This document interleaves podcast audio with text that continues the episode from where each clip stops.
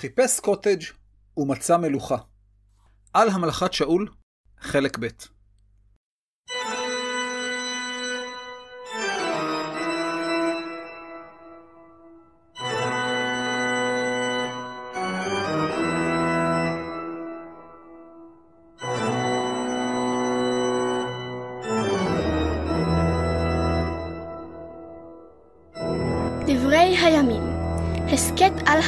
והמזרח הקדום.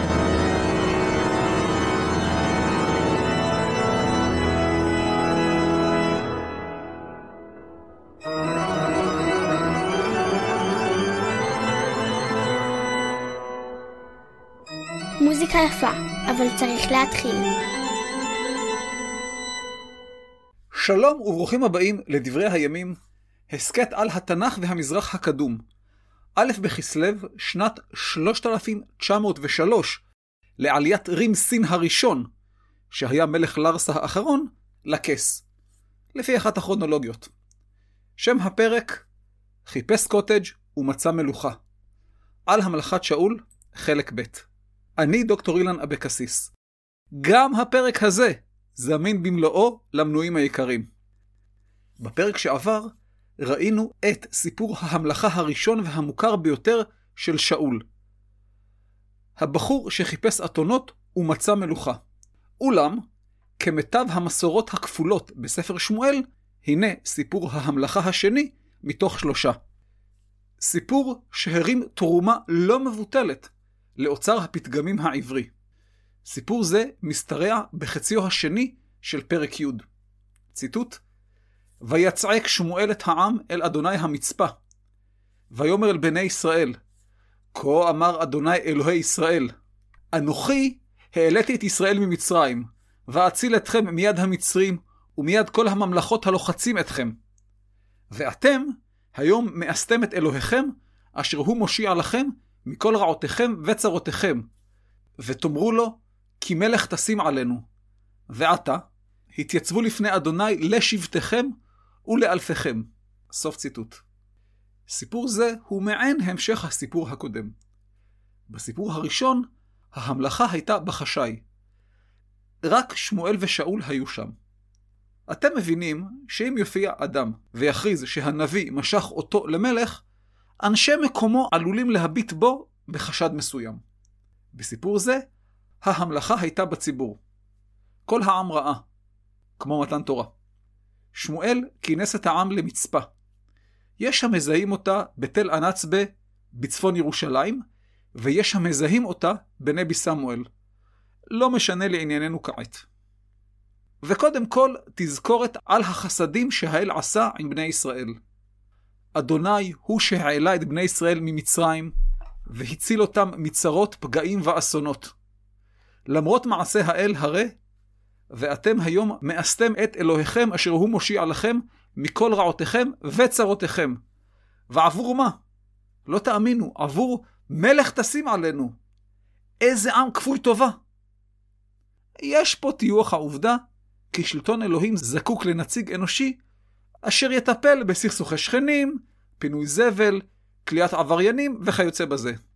דברי שמואל חושפים מאבק על כוח. הוויכוח הוא על כוח. מי בכיר יותר? המלך שהוא בכיר האל, בחטא, כלומר נבחר האל, או הנביא שהוא דובר האל. בשלב הבא יצטרף הכהן למאבק, משרת האל, אבל זו הרחבה אחרת. שמואל כעלי לפניו כשל בחינוך בניו. נוח להאשים את העם בכפיות טובה, אבל את חלקו הוא הצניע. ובכל זאת, לאור בקשת העם, הוא יתעלה על עצמו ויכתיר מלך. על מנת לבחור את המלך הראוי וליצור לגיטימציה רחבה, כל העם כונס. לשבטיו ולמשפחותיו.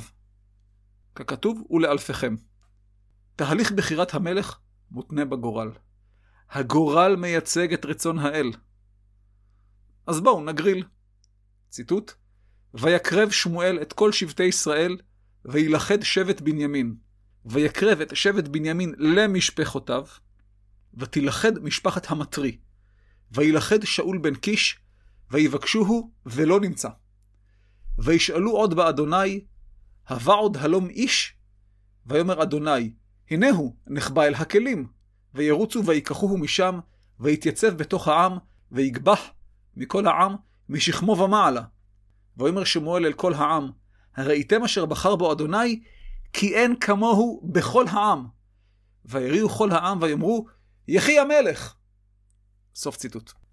ההגרלה הזו ואחרות נעשתה בעזרת אורים ותומים כנראה. מהם האורים והתומים? נראה שמדובר בשתי אבנים או שני חרסים או שני כל דבר אחר, כאשר אחד ייצג את הכן והשני ייצג את הלא. האבנים היו שחורה ולבנה, או משהו כזה. על החרסים נכתבו כן ולא, וכיוצא בזה. הבנתם את הרעיון. ניסוח השאלות היה בכן ולא. לפי מה שיצא מהשק האטום, ידעו מה צריך לעשות הלאה. כך למשל, כשדוד המלך רצה לדעת האם להילחם בפלישתים, ציטוט, וישאל דוד באדוני לאמור, העלה אל פלישתים, התתנם בידי? שימו לב לשאלת הכן או לא. ויאמר אדוני אל דוד, עלה, כי נתון אתן את הפלישתים בידיך. סוף ציטוט. דוד שאל, ומה שעלה בגורל זה כן. נחזור לשאול. השבטים חולקו לשניים, ואז נשאלה השאלה, האם המלך נמצא בקבוצה זו? כן, לוחסן, לא. קבוצת הכן נשארה, קבוצת הלא זזה הצידה. ושוב חלוקה לשניים, ושאלה חוזרת, וכן הלאה, עד שנותרו רק שני אנשים. בסופו של התהליך נכתב, וילכד, כלומר עלה בגורל, שאול בן קיש. מאליה עולה השאלה, מדוע היה צריך להגריל את שאול? הרי הוא נמשך למלך. הלא שמואל יכול היה להכריז, רבותיי, זה המלך. אין זאת, כי מדובר במסורת שונה על בחירת המלך. גם במקרה זה, הבחירה היא בחירה אלוהית, תוצאות ההגרלה. מציאת אדם על ידי הגרלה מוכרת מסיפור עכן שמעל בחרם יריחו. ציטוט: וישכם יהושע בבוקר, ויקרב את ישראל לשבטיו, וילכד שבט יהודה. ויקרב את משפחת יהודה, וילכוד את משפחת הזרחי. ויקרב את משפחת הזרחי לגברים, וילכד זבדי. ויקרב את ביתו לגברים, וילכד עכן בן כרמי בן זבדי בן זרח למטה יהודה. סוף ציטוט. שאול עלה בגורל, אבל הוא צנוע. צניעות שאול באה לידי ביטוי, כפל מסורות כאמור, ויבקשוהו ולא נמצא. לאחר שלא מצאו אותו, שאלו באדוני. בכל זאת לא נעים. המלך נבחר, איננו. והנה תשובת אדוני. הנה הוא, נחבא אל הכלים. ביטוי מוכר המתאר אדם צנוע. נראה כי הכלים במקרה זה הם כמשמעם, כלים הנמצאים במחסן. כלומר, שאול התחבא במחסן סמוך. לאחר שהוא נשלף מהמחסן, הוא התייצב בתוך העם, והנה עוד ביטוי נפוץ בעברית של ימינו, ויגבה מכל העם משכמו ומעלה. גבוה, גם פיזית, אך בעיקר רוחנית, בתור משיח אדוני.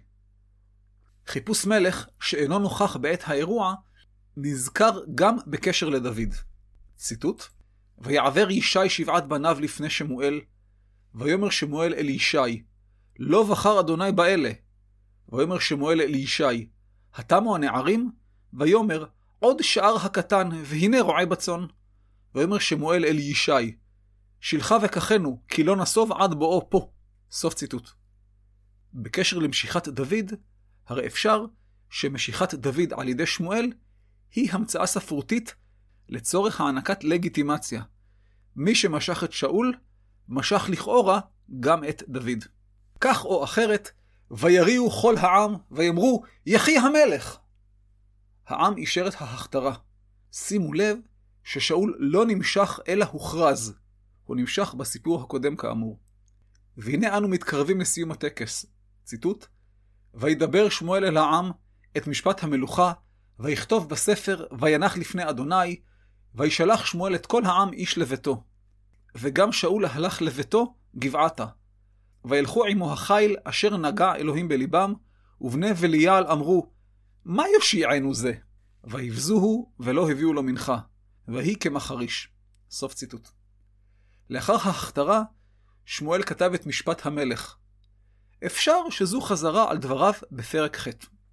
בכל מקרה, אנו רואים ניסיון ברור של שמואל לקבוע גבולות גזרה לשאול.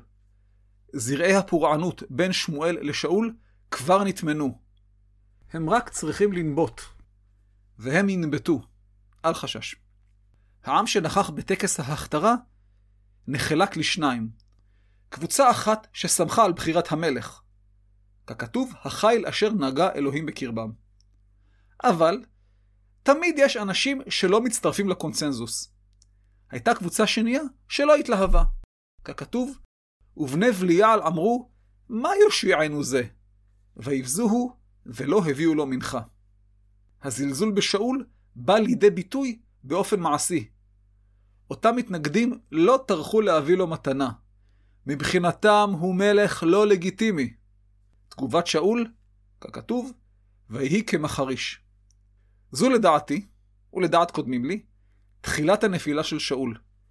במקום להעניש למען יראו וייראו, לקבוע ולקבע את מעמדו כמלך, הוא החריש.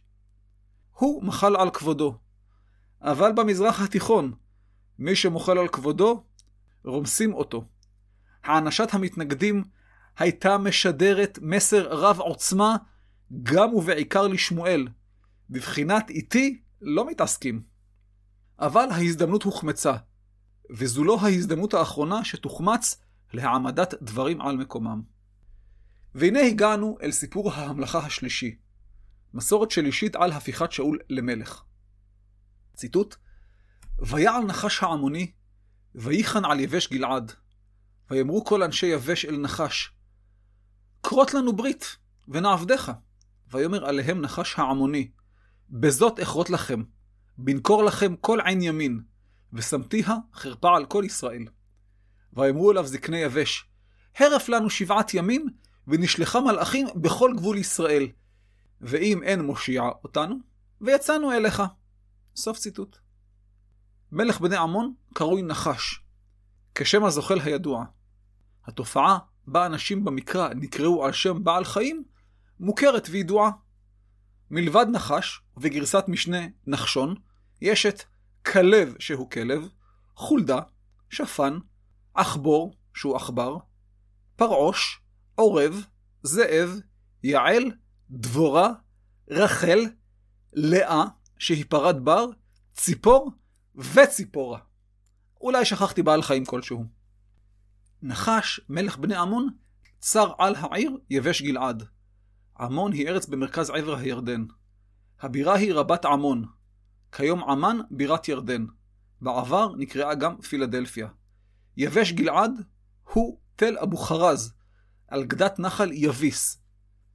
נחל יביס משמר את השם הקדום, יבש. קצת דרומה לבית שאן, בעבר הירדן המזרחי. לא רחוק מאפיק הירדן. אנשי יבש הציעו לנחש הצעה, כרות לנו ברית ונעבדך. כלומר כניעה. עבודה במקרה זה משמעה הכרה בריבונות ובעיקר העלאת מיסים. ההיסטוריה האנושית מלאה לעייפה בדוגמאות לכניעה מסוג זה. פה יכול היה הסיפור להסתיים. אבל כמו דרמה טובה, נחש לא הסתפק בכך. נחש דרש תנאי משפיל במיוחד. בנקור לכם כל עין ימין, ושמתי החרפה על כל ישראל. פה העניינים מתחילים להסתבך.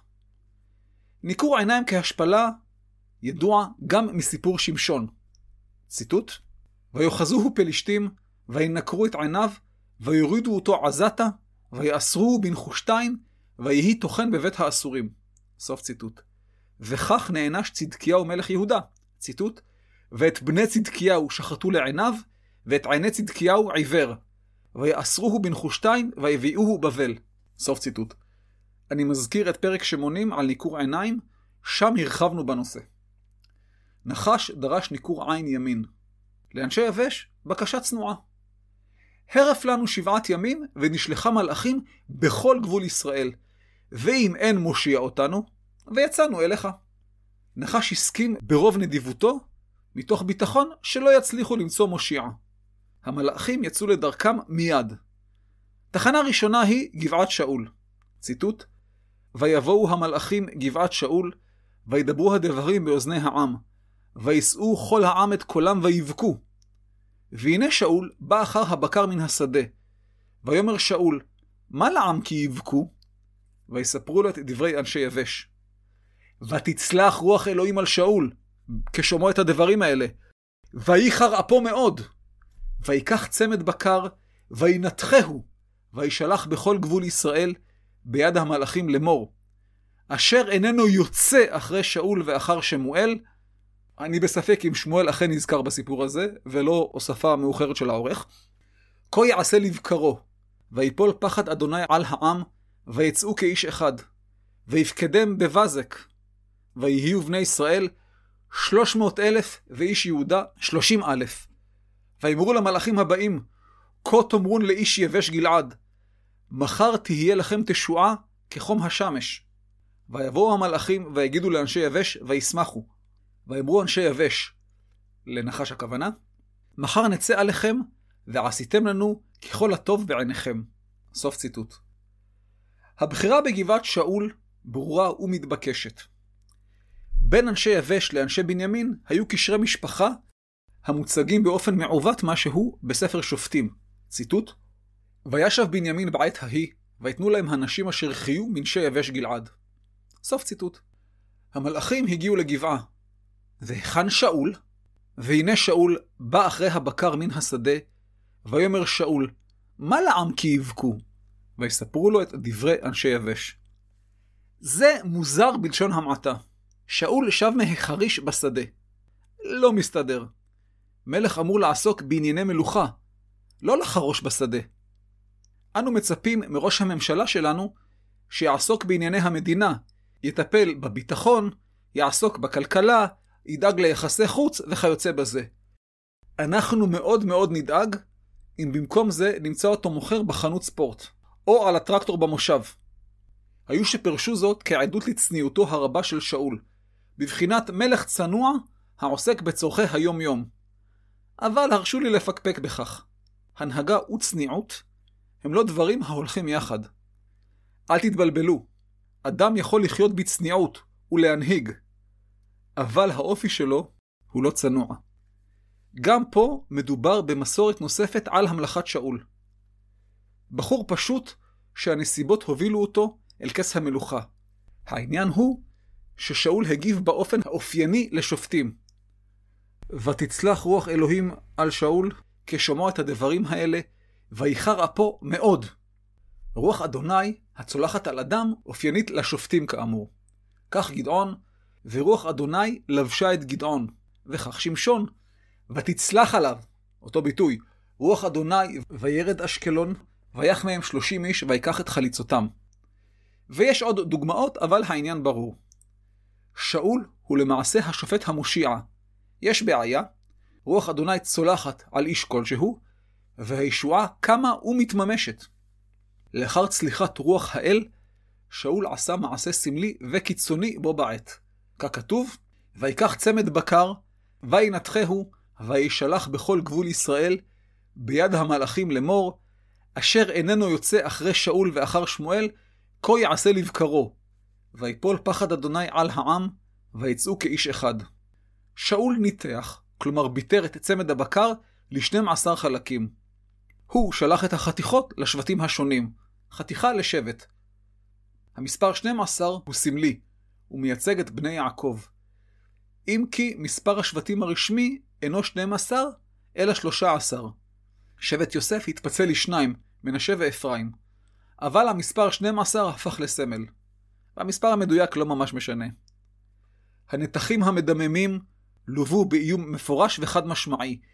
כה יעשה לבקרו. מי שלא יבוא, זה מה שיקרה לפרות שלו. לא נעים בכלל. האיום עשה את שלו, העם פחד והתגייס בבזק. המקום מזוהה עם חורבת אבזיק, מול יבש גלעד, בצד שלנו. מספר המתגייסים, 300 אלף מישראל ו-30 אלף מיהודה, הוא מופרז בעליל. יש המפרשים את המילה אלף כמשפחה או יחידה לוחמת. כך או אחרת, המסר הוא ברור. כל העם התגייס למען הצלת יבש גלעד. המלאכים שבו ליבש והודיעו את הבשורה המשמחת. חברים, העזרה בדרך. אנשי יבש הודיעו לעמונים כי למחרת הם יצאו אליהם. העמונים היו בטוחים, מן הסתם, כי הם יצאו להיכנע. אנשי יבש תכננו לצאת לצורך מטרה אחרת לחלוטין. שימו לב למשחק המילים האירוני של אנשי יבש. ועשיתם לנו ככל הטוב בעיניכם. והנה שאול מצדיק את היותו מנהיג הצבא. ציטוט: ויהי ממחרת, וישם שאול את העם שלושה ראשים, ויבואו בתוך המחנה באשמורת הבוקר, ויכו את עמון עד חום היום, ויהי הנשארים ויפוצו, ולא נשארו בם שניים יחד. סוף ציטוט. שאול חילק את העם לשלושה ראשים, ועם אשמורת הבוקר תקף את העמונים משלושה כיוונים. חלוקה לשלושה ראשים נזכרת גם אצל דוד בעת מרד אבשלום. ציטוט: ויפקוד דוד את העם אשר איתו, וישם עליהם שרי אלפים ושרי מאות. וישלח דוד את העם, השלישית ביד יואב, והשלישית ביד אבישי בן צרויה אחי יואב, והשלישית ביד איתי הגיתי. סוף ציטוט. גם גדעון חילק כזכור את העם לשלוש. החלוקה לשלוש נובעת מהרצון להשאיר פתח נסיגה. מי שאין לו מה להפסיד, הוא לוחם עז נפש.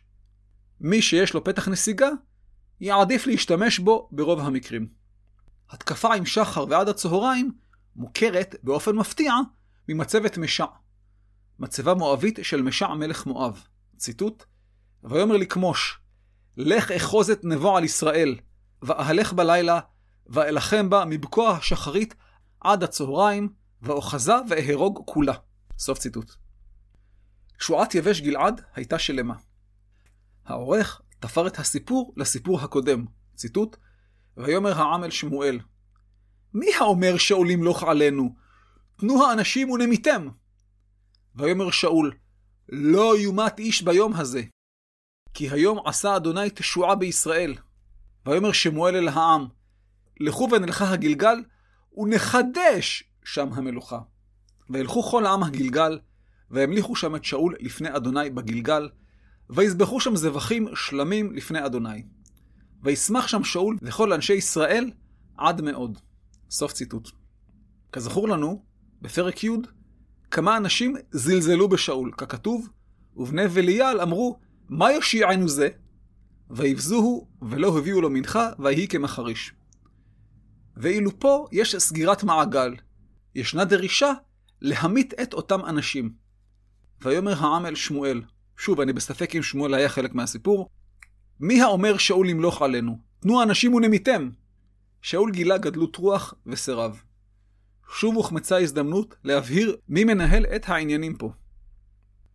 לאחר הניצחון חודשה המלוכה, ויש לומר חודשה במרכאות. זו תפירת הסיפור הזה לסיפור הקודם. הלא, אם שאול נמשך כבר, מדוע הוא חורש בשדה? ומדוע הוא צריך לאיים על העם בחיתוך הבקר? אין זאת כי מדובר בבחור רגיל שרוח אדוני צלחה עליו, ולא במלך שהוכתר זה מכבר. שאול הוכיח, בעזרת הניצחון הצבאי, את יכולתו להיות מלך. חיזוק לתפירה הזו נמצא בביטוי ונחדש שם המלוכה. שימו לב, המלך כבר הוכתר. פה רק מחדשים את המלוכה. משהו טכני, שולי וחסר חשיבות. לסיפור עצמו יש מבנה מוצלב. בהתחלה, למעשה סוף הסיפור הקודם, נכתב, ובני בליעל אמרו, מה יושיענו זה, ויבזוהו ולא הביאו לו מנחה. דיברנו על זה. לאחר מכן, ויעל נחש העמוני, ויחן על יבש גלעד. בהמשך, ויאמרו אליו זקני יבש, הרף לנו שבעת ימים. ואחר כך, ויבואו המלאכים גבעת שאול, דילגתי קצת, וישאו כל העם את קולם, ויבכו. ציר העלילה הוא, ויפקדם בבזק, והיו בני ישראל שלוש מאות אלף, ואיש יהודה שלושים אלף. מול המלאכים ובכי העם עומד, והגידו לאנשי יבש וישמחו. מול זקני יבש עומד, ויאמרו אנשי יבש, מחר נצא אליכם. מול נחש העמוני עומד, ויכו את עמון עד חום היום. ומול בני הבליעל עומד, וילכו כל העם הגלגל, והמליכו שם את שאול לפני אדוני בגלגל. שימו לב ששאול הוא הציר סביבו סובב הסיפור. כמו כן, יש לנו שני שורשים מנחים. השורשים יצע וישע הן מילים מנחות, ארבע פעמים כל אחת. סיפור הושעת יבש קשור בטבורו לשני סיפורים אחרים. הסיפור הראשון הוא סיפור הושעת ישראל בימי גדעון בספר שופטים, פרקים ו' עד ח'.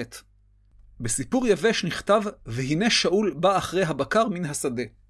אצל גדעון נכתב, וגדעון בנו חובט חיטים בגת. בשני המקרים מדובר באדם שעסק בפעילות חקלאית שגרתית. על שאול סופר, ותצלח רוח אדוני על שאול. ואילו על גדעון, ורוח אדוני לבשה את גדעון. בשני המקרים, רוח אדוני צלחה על אדם מסוים שיהפוך לשופט. על שאול סופר, וישלח בכל גבול ישראל ביד המלאכים. ועל גדעון סופר, ומלאכים שלח בכל מנשה, ויזדהה גם הוא אחריו, ומלאכים שלח באשר ובזבולון ובנפתלי. שניהם שלחו מלאכים, כלומר שליחים לצורך גיוס הצבא.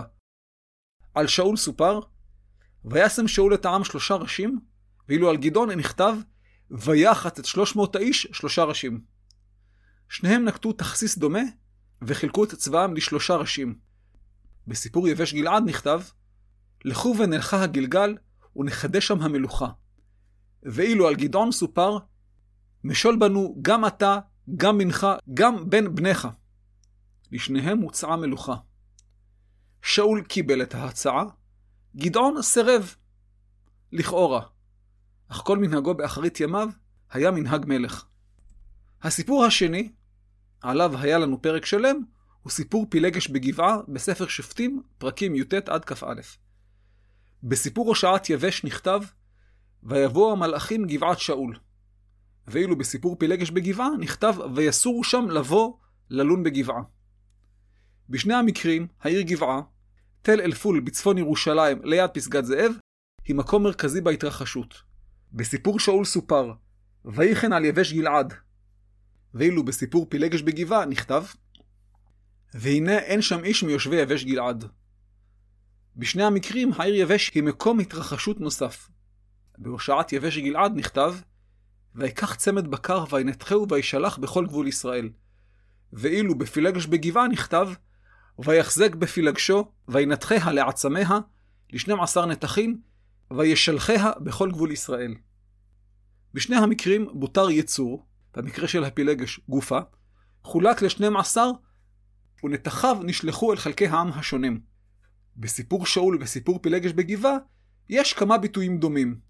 כך למשל, בכל גבול ישראל, הנזכר בשני הסיפורים, בסיפור שלנו נכתב וישאו כל העם את קולם ויבכו, ואילו בפילגש בגבעה נכתב ויבכו בכי גדול.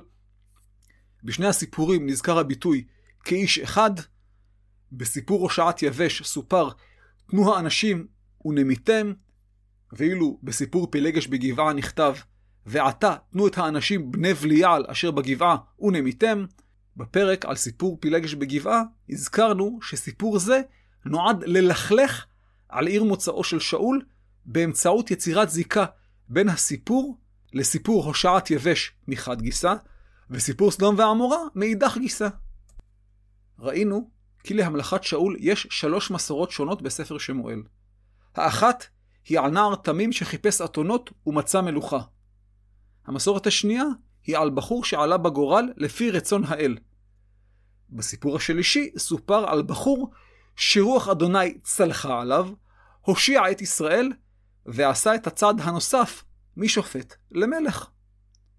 המשותף לכל שלושת הסיפורים הוא בחירת אדוני בשאול. בין אם מסיבה לא ברורה בסיפור הראשון, בחירה באמצעות הגרלה, או האצלת רוח האל על אדם מסוים. בשני הסיפורים הראשונים, לשמואל יש תפקיד מרכזי, בין אם בזיהוי הנער שהגיע אליו באקראי כביכול, ובין אם כמנהל ההגרלה. בסיפור השלישי הוא נעדר, ורק לאחר הניצחון על בני עמון, הוא צץ לפתע וחידש את המלוכה. מותר לחשוד שמדובר בתוספת עריכה מאוחרת שנועדה ליצור רצף סיפורי עם הפרקים הקודמים. מאליה עולה השאלה, האם עורך ספר שמואל לא ראה שיש פה שלוש מסורות שונות? איך הוא חיבר אותן יחד? אז התשובה היא שהוא ראה, ועוד איך. עובדה, הוא טרח לתפור את מסורת 3 למסורת 2. ושאלת המשך, מדוע הוא הביא אותן בזו אחר זו, ולא ניסה ליצור סיפור נטול חספוסים ותהיות? איני יודע. אני יכול רק לשער כי המסורות היו חשובות בעיניו, ובכל אחת מהן רכיב קדושה. אז הן נכנסו. אני גם יכול לשער כי אולי זה לא הפריע לו. הרי אורח המחשבה המודרני במאה ה-21 לא מחייב את עורך הספר. ואולי הוא פרס את הסיפורים בפני הקורא בבחינת אתה הקורא, תוכל למצוא בכל סיפור משהו אחר, ותוכל להרכיב את הסיפור שלך. אם למי מהמאזינים יש תשובה נוספת, אשמח לשמוע. זהו, עד כאן. חיפש קוטג' ומצא מלוכה. על המלאכת שאול, חלק ב'. תודה לכם שהאזנתם, ותודה שעשיתם מנוי.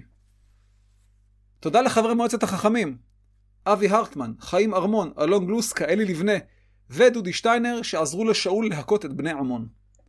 אנא סמנו אהבתי בדף הפייסבוק, שמא לומר בדף המטה, וברשומות השונות, והמריצו את חבריכם לנהוג כמוכם, ותבוא עליכם הברכה. הגידו בגת, ובשרו בחוצות אשקלון, שתשמחנה בנות ערד, שתעלוזנה בנות נווה זוהר. הדואל הוא אילן, כרוכית אילן abc.co.il. גם טופס צור קשר ממתין לכם. גם רשימת התפוצה לדיבורים השווים שלי. כדאי להצטרף. גם ערוץ היוטיוב מחכה, כי הוא שם. בנוסף, יש רשימת תפוצה לפרקים בוואטסאפ. המעוניינים להצטרף מוזמנים לשלוח לי מסרון 052-3464-376. נמצא גם בצור קשר באתר. אם אתם אוהבים את ההסכת וגם רוצים לתמוך בו, הרי מלבד המלצה מפה לאוזן, שהיא הדבר הטוב ביותר, על התוכן והערך המוסף שאני מציע, הרי עשיית מנוי היא התמיכה הטובה מכל. ישנם שלושה מסלולי מנוי. חודשי בעלות של 89 שקלים, חצי שנתי בעלות של 414 שקלים, כלומר 69 כפול 6, או שנתי שהוא המשתלם, הטוב והראוי מכולם, בעלות של 588 שקלים, כלומר 49 שקלים כפול 12. ניתן לשלם בכרטיס אשראי, בדף מוצפן ומאובטח, כמובן, ב PayPal, בביט וב PayBox. ביט או PayBox גם בתשלומים, פשוט צריך לדבר איתי קודם. ניתן גם לרכוש מספריי שיצאו בהדפסה מחודשת, הסגן של בר כוכבא, מספרי 2 בהיסטוריה, והספר על הרציחות הפוליטיות. בנוסף, באתר השני שלי, שבתהליכי בנייה אבל כבר אפשר להיכנס אליו, bibletour.co.il, יש מידע על הסיורים השונים, אותם אני מציע ליחידים, קבוצות, מוסדות וכן סיורים המכונים סיור חופשי. פרי טור. כלומר, יש סיור ומי שנרשם מגיע. תשמחו ודאי לדעת שלמנויים העיקריים יש הנחה משמעותית מאוד בסיורים. כמה סיורים בשנה, וכבר כיסיתם את עלות המנוי. אני מזכיר את אחינו הצעיר, הפודקאסט, ההסכת של התנ"ך, של דוקטור ליאור ערביד, ובשיתוף השחקן שרון אלכסנדר. הפרק הבא בדברי הימים יעלה באלף בטבת.